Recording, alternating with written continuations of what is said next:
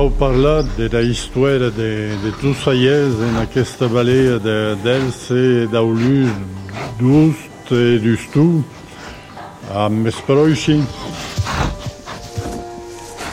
que comencèc eh, en la annada i des 800 e que hi havia tant de monde que calia trobar una, una faixó de, de poder viure. E a tau eh, se n'aneren eh, montrar son ús per poder, eh, per poder viure.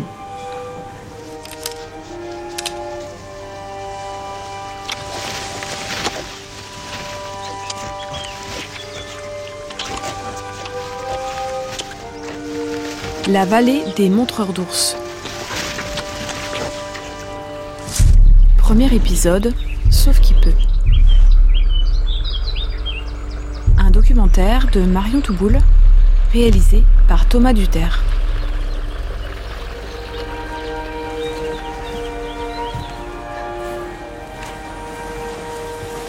Faut avoir le courage déjà de quitter son, son village, de partir euh, l'aventure complète. En plus, bon, euh, dans le cas des montreurs d'ours avec un animal en laisse, Patrice Icard, éleveur.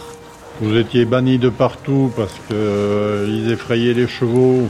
Donc il fallait suivre des itinéraires particuliers pour éviter justement toute la circulation hippomobile. Enfin, ça devait être un cauchemar pour arriver d'un point à un autre. Euh, quand ils sont arrivés aux États-Unis ou ailleurs, euh, aucune maîtrise de la langue. On se demande même comment ils ont fait.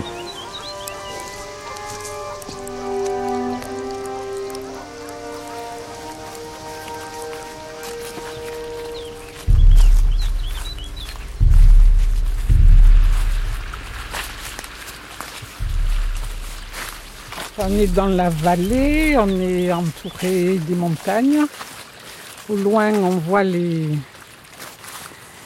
la chaîne euh, qui fait la frontière avec l'Espagne. hein. On, est, très près de la, frontière espagnole. Les sommets sont enneigés. Pierrette Icard, descendante de montreurs d'ours. Il y a aussi la présence de l'eau dans la vallée qui est, très importante. hein. Il y a de très nombreux euh, ruisseaux qui viennent alimenter le garbet qui se jettera dans le salat.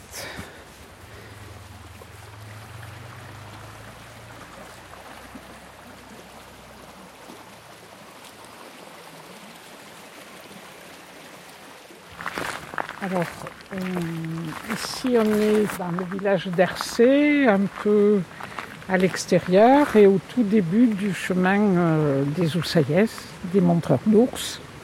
Donc il va permettre euh, aux visiteurs de rentrer dans ce qu'était la vie des montreurs d'ours, puisqu'ils vont euh, cheminer à travers euh, euh, des sentiers, des granges, des prés, euh, qu'ils vont aller vers un moulin, découvrir la rivière. euh.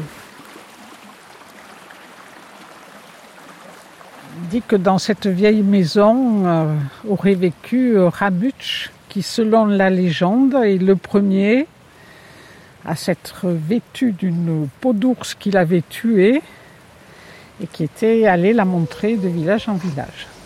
Selon la légende, le premier euh, montreur d'ours.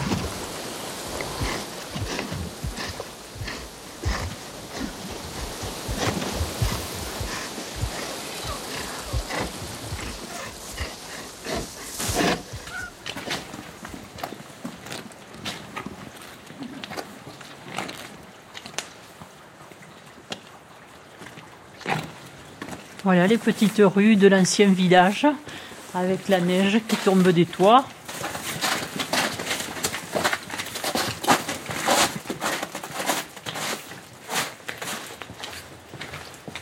Bernadette Rogal, descendante de montreurs d'ours. Au premier étage. Allez-y, il faut monter au premier. Allez-y. Je ferme.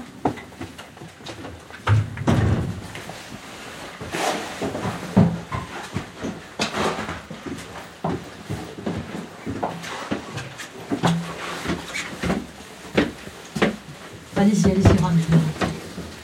Installez-vous, oui. Il fait un petit peu plus chaud à l'intérieur. Il y a quelques anciennes, peut-être voir les, les photos pour vous mettre dans l'ambiance là.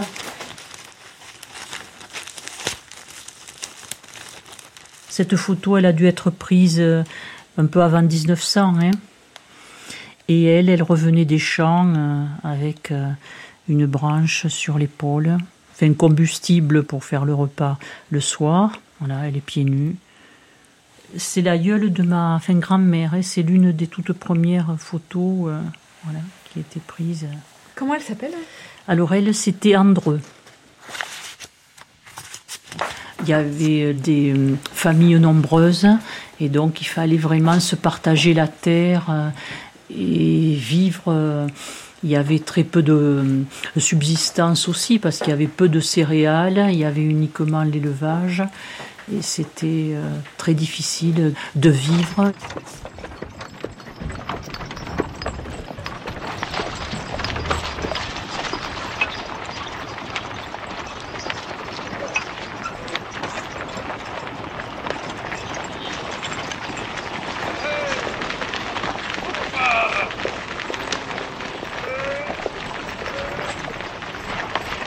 La vie de la montagne arigeoise, c'est une vie de survie, en fait. Claudine Payès, historienne. À la fin du XVIIIe siècle, il y a eu une, augmentation de la population. La population est trop nombreuse pour des ressources très limitées. Les territoires agricoles sont limités par l'environnement. Enfin, c'est un milieu difficile, la montagne, des terrains exigus. Tous les gens sont agriculteurs, bien sûr.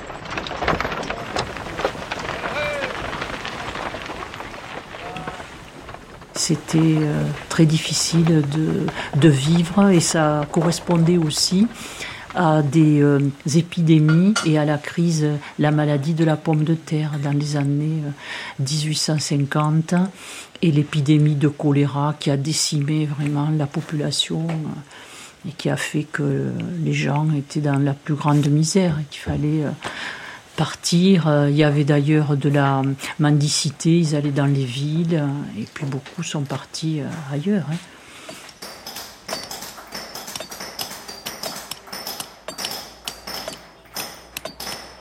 Dans une grande partie de la montagne arigeoise, il y a des industries, il y a des gens qui sont forgeurs. Alors ils s'occupent des forges et puis ils reviennent à leur champ. ce sont des ouvriers agriculteurs. Et euh, il suffit d'une mauvaise récolte pour que ce soit la famine. Ils achetaient leur pain, mais ils n'avaient pas de quoi payer le pain. Adrien Ponsol, descendant de Montreur d'Ours. Alors le boulanger, il faisait crédit. Et souvent, à, l'automne, il y a des grandes foires. Les gens, quand ils allaient vendre du bétail à la foire, avaient l'argent de la foire. Des fois, l'argent, il était déjà dépensé avant de l'avoir bouffé. Ils allaient payer le boulanger, ils allaient payer l'épicier. Le boucher, on n'en parle pas, ils n'y pas, ils n'avaient pas les moyens.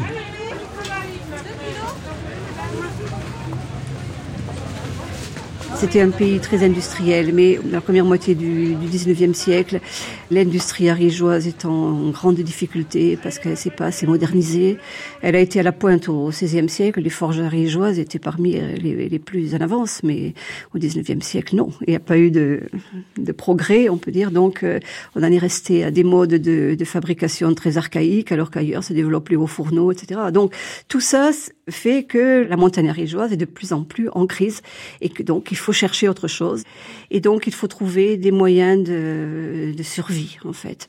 Donc, les, les hommes de ces montagnes euh, ont cherché des activités euh, secondaires Or, depuis déjà plusieurs siècles, depuis le XVIIe siècle, on a des mentions de migration, c'est-à-dire que les gens, bon, ils partent des fois définitivement parce que voilà, ils peuvent plus vivre là, ils partent, c'est les, migrations de la misère. Mais d'autres font ce qu'on appelle des migrations saisonnières. Comme nous sommes dans une région de frontière, on peut très bien aller, euh, par exemple, en Espagne et puis revenir, etc. Donc, il y a cette pratique des migrations saisonnières. Ça, c'est valable sur toutes les Pyrénées, particulièrement sur les Pyrénées ariégeoises. Et dans les villages d'où partent la plupart de ces migrants, on se fait des spécialités. Peut-être par acquaintance, c'est-à-dire qu'il y a un village où on va être colporteur de pierres à faux pour aiguiser les faux. Euh, ça, c'est le village d'Alleux. Un village où on va être colporteur d'objets de piété, d'eau bénite de Lourdes et de, de, petites statues de la Vierge. Or ça, c'est surtout à sucre. Et eh bien dans ce canton douce, la spécialité, ça va être les montreurs d'ours.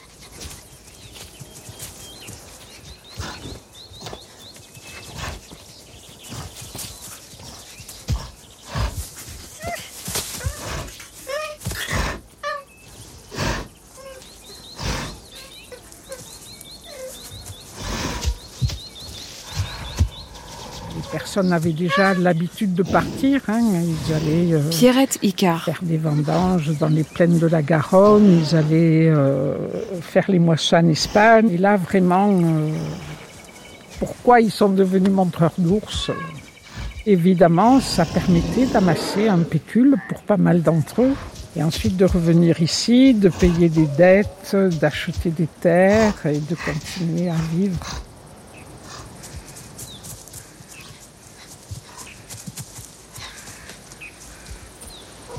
On sait que... Claudine Payès. Au tout début du 19e siècle, il y a une pratique s'était un peu installée, ce qu'on appelait la cueillette d'oursons.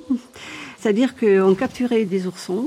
Alors pour les, hommes de la montagne, notamment les bergers qui passaient des mois sur les estives, c'était assez facile parce que hum, connaissaient très bien les lieux, ils savaient très bien où il y avait des ours, ils profitaient de l'absence de la mer, par exemple, pour aller euh, prendre les petits. Ou alors c'était des chasseurs d'ours qui avaient tué la mère et y avait des petits. Donc on récupérait ces oursons ou on les gardait pour les engraisser, ensuite les tuer, euh, vendre la viande, ou on les vendait à des saltimbanques, à des cirques, etc. Et puis l'idée a germé qu'après tout, on pouvait le faire pour soi. Donc euh, il y a des hommes qui ont dû euh, fournir des oursons à d'autres personnes étrangères à la, région, et puis ils se sont rendus compte qu'après tout, pourquoi ils ne le feraient pas pour eux? Et voilà, ils sont devenus montreurs d'ours. Et puis, je vous dis, après, ça fait, ça fait tache d'huile. Et presque toute la population de ces quelques villages, enfin, tous les chefs de famille sont devenus montreurs d'ours.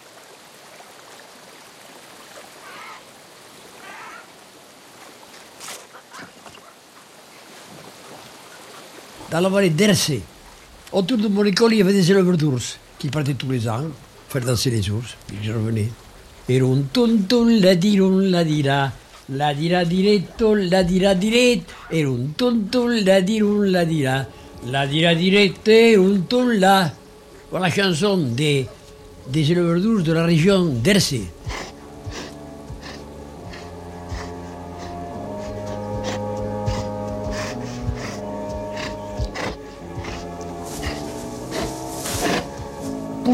L'ours Michel Pujol. Parce que l'ours, c'est quand même un risque, c'est quand même une aventure. C'est une aventure avec une bête qui est un peu magique en plus. Une bête euh, à qui on attribue des pouvoirs un peu, un peu surnaturels, un peu de, de guérisseur, thérapeutique.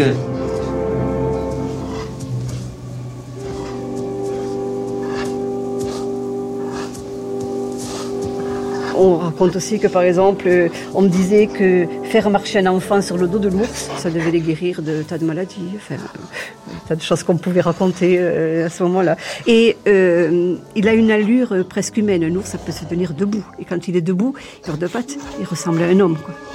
Et donc, il est au cœur des mythes les plus anciens qui remontent à la, préhistoire. Quoi. Alors, dans les Pyrénées, il y a toujours eu une attitude euh, très contrastée entre le fait que l'ours est un animal mythique, un dieu presque. Dans les légendes populaires, l'ours guérisseur, l'ours qui amène les âmes vers le paradis, enfin il y a des tas de choses qui relèvent vraiment des, mythes. Et de l'autre côté, l'ours, on va le chasser pour le tuer. L'homme d'Hersé, l'homme du Stou, est fier de savoir Mia de savoir tenir un veau, de savoir s'occuper des bêtes. C'est la seule préoccupation. Il vivait avec les bêtes, il vivait derrière les bêtes, comme on dit en, patois, derrière las vacas. Hein. Et pourquoi pas un ours? Je suis capable de tenir un taureau, peut-être que je peux tenir un ours.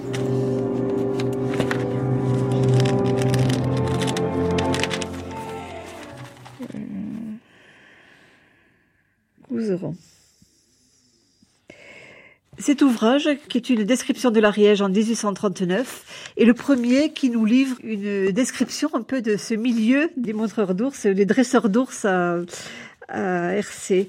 Alors là, euh, par exemple, on dit Là, vous verriez dans beaucoup de maisons, des deux côtés du large foyer, paisiblement étendus comme des chiens fidèles, un ou plusieurs oursons. Espoir de la dot des filles de la maison.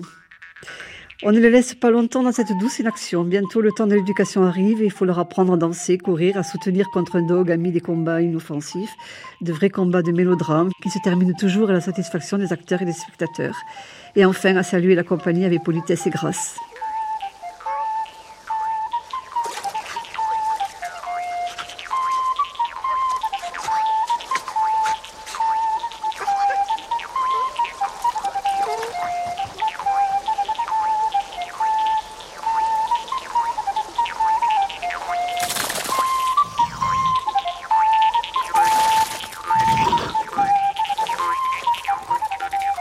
D'ours existe depuis le Moyen Âge. On a des miniatures euh, dans les manuscrits médiévaux ou des sculptures dans les chapitres romans, etc. où on montre des ours euh, enchaînés.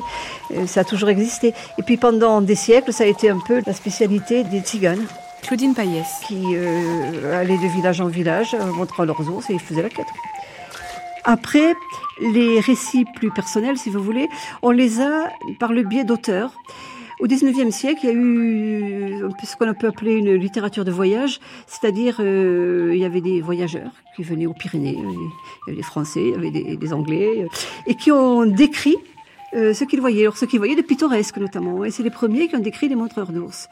Et encore au 19e siècle, à l'époque euh, romantique, c'est le moment où on va tuer les derniers ours, où les chasseurs d'ours sont mythifiés par la carte postale. Ce sont vraiment des, des héros locaux. Et d'autre part, on se sert quand même de l'image de l'ours pour attirer les touristes. On trouve des images avec les ours sur des panneaux publicitaires pour faire la publicité de fromage, la publicité de pastilles ou la publicité de restaurants, etc.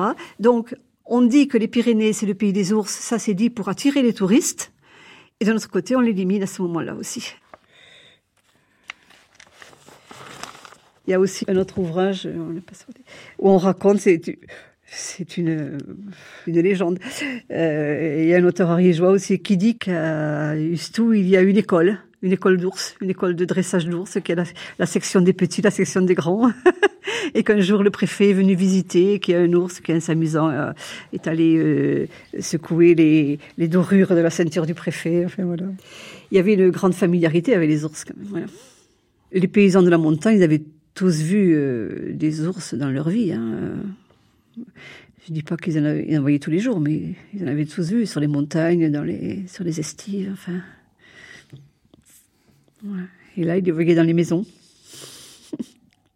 Presque l'ourson en peluche, j'exagère un peu, mais quand même. Ils dorment dans, la grange, etc. Et on les voit dans les rues euh, des villages, d'Hercé, du Stou. Et c'est quand ils grandissent vers euh, un an et demi, deux ans, que là, on va les, dresser. On, leur met, ça c'est une pratique euh, sauvage, ce qu'on appelle la ferrade, c'est-à-dire qu'on leur perce le nez pour mettre un anneau qui va permettre de les mener avec une, avec une chaîne. Et puis là, on les dresse, on leur met une muselière, etc. Parce qu'ils commencent à devenir dangereux quand même là. Voilà, c'est quand même des bêtes euh, sauvages. C'était quand même quelque chose de très cruel. Hein. Et lorsqu'ils partent enfin sur les routes, au bout de deux ans en général, ils sont quand même très familiers avec leur est. Souvent on les décrit dormant euh, l'un contre l'autre. C'est quand même des pauvres gens. Ils dorment souvent euh, dans un champ, enfin dans une grange quand ils peuvent, euh, des fois en plein air, et dans les pattes de leur ours, quoi. ils sont bien familiers, mais en général, il ne faut pas que quelqu'un d'autre approche l'ours quand même. Il n'y a que l'oursaillé qui le connaît. Bon, et puis ils ont une muselière, une chaîne. Bon, on les tient de près, c'est quand même des animaux euh, dangereux.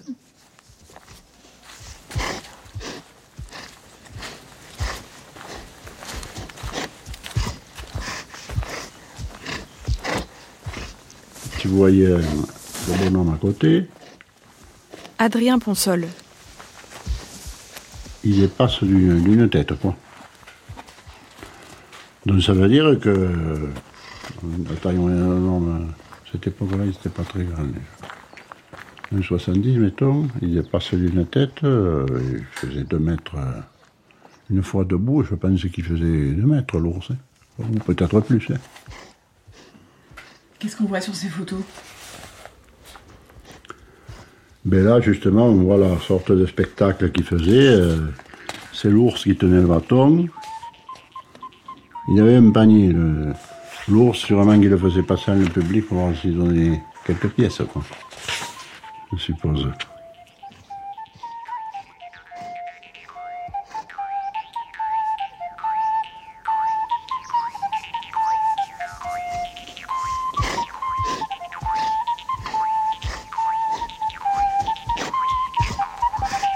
Celle-ci, c'est une, une carte postale d'un montreur d'ours avec son ours. Et ils se font des, des bisous sur la bouche. On voit l'ours qui, euh, qui embrasse son oursailler. Il gagnait euh, huit fois plus qu'un agriculteur. Qu'est-ce que c'est un oursailler? C'est le mot occitan pour euh, montreur d'ours, oursailler.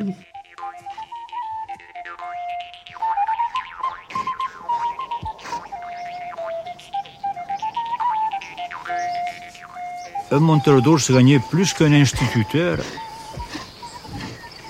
dans le pays ici. Gabriel Benazet. Et il gagnait, je ne sais pas, il faisait peut-être de, dans les. Ça dépendait les années ou comme ça. Il faisait dans les 3 000, 4 000 par an ou comme ça. Et- mais seulement il s'envoyait. Il dormait tout le temps dehors. J'avais entendu dire qu'il y en avait un dans la rivière qui avait été attaqué par des bandits un soir. Et alors ils n'ont fait qu'enlever la muselière de l'ours. Il paraît que les ours ont fait partir les, bandits. Maintenant, je ne sais pas ce qu'ils leur ont fait.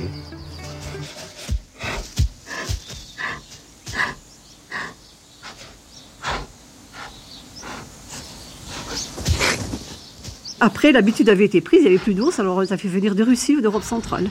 Ils partaient de la mer Noire, euh, de Crimée, d'Odessa, vous voyez, en Ukraine. Ils venaient en bateau, ils arrivaient à Marseille, et puis en train de Marseille en Ariège, dans des caisses.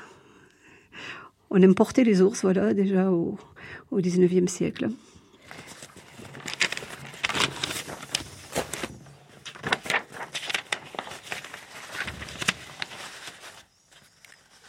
Voilà.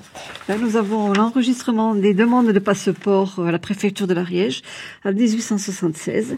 Et vous avez un conducteur d'animaux, du Stou, qui demande un passeport pour Rio de Janeiro. Donc conducteur d'animaux, ça veut dire quoi? Un montreur d'ours. C'était la formule euh, officielle.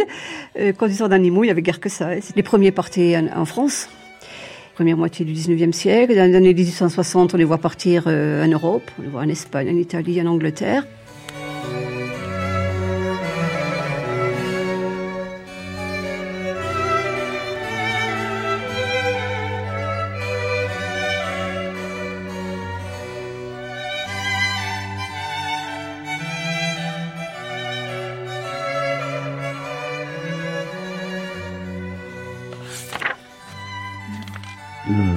5 mai 1890, il y a trois monteurs d'ours RC et leurs trois ours font un spectacle au château Windsor pour la reine d'Angleterre.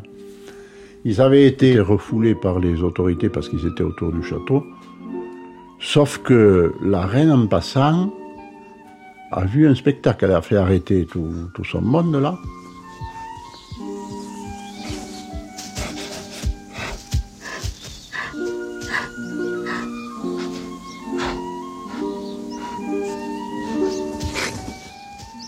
Me avec mon ours sur le bord de la route lorsque mon ami Jaco me dit Regarde, c'est la reine qui s'en vient. C'était la reine Victoria, donc. Le valet de pied descend et court vers nous. Il me dit La dame veut voir danser l'ours. Alors je commande à l'ours de donner la main, de voler ma casquette. Ensuite, je lui dis de tirer au fusil. La reine, elle a sauté. Ensuite, je boxe avec l'ours et la reine a ri. Ensuite, je dis à l'ours Tu es mort. Il se couche et je fais un salut. Ensuite, la reine m'a donné de l'argent. Et le lendemain, ils ont été invités au château de Windsor.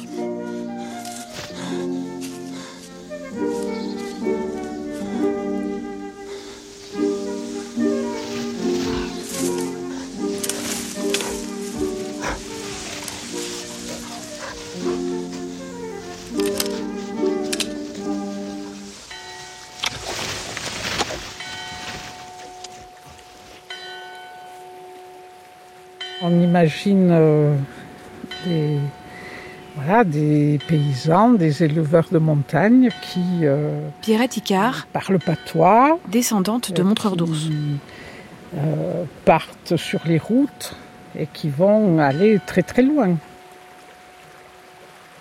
Ils allaient prendre le bateau pour l'Angleterre et de l'Angleterre ensuite euh, arriver. Ils sont allés jusqu'aux États-Unis, au Canada. euh, certains depuis Marseille sont partis en Australie. euh. ça fait une épopée euh, romanesque avec des, histoires aussi euh, euh, incroyables.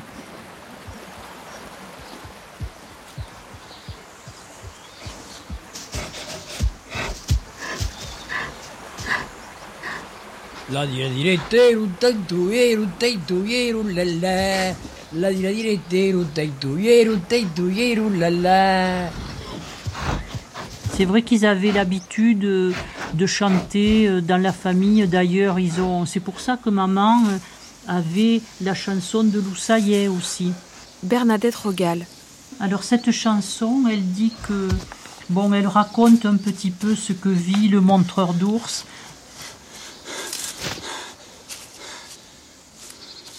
Mamma menkawana kita questo misero, membao che prenimun jusqu'umo compagnon, que membao embarca en taras americos, que bawan a trouva es que sont partis déjà. Ma mère, je m'en vais, je quitte cette misère, je m'en vais de par le monde avec l'ours comme compagnon. Je vais m'embarquer pour les Amériques et aller retrouver ceux qui y sont déjà. Miguten banos pas, et dange de rutos, de que sen son anats, nai que non son cat tornats. Mamma item fasos pas, io che uobuno estelo, e io ja tournerai, fortuno che farei. Et sa mère lui répond Migou, c'est le terme pour Migou, ne t'en va pas. Il y a du danger sur les routes, il y en a qui sont partis et qui ne sont jamais revenus. Ma mère, ne t'en fais pas, moi j'ai une bonne étoile, je vais revenir et j'aurai fait fortune.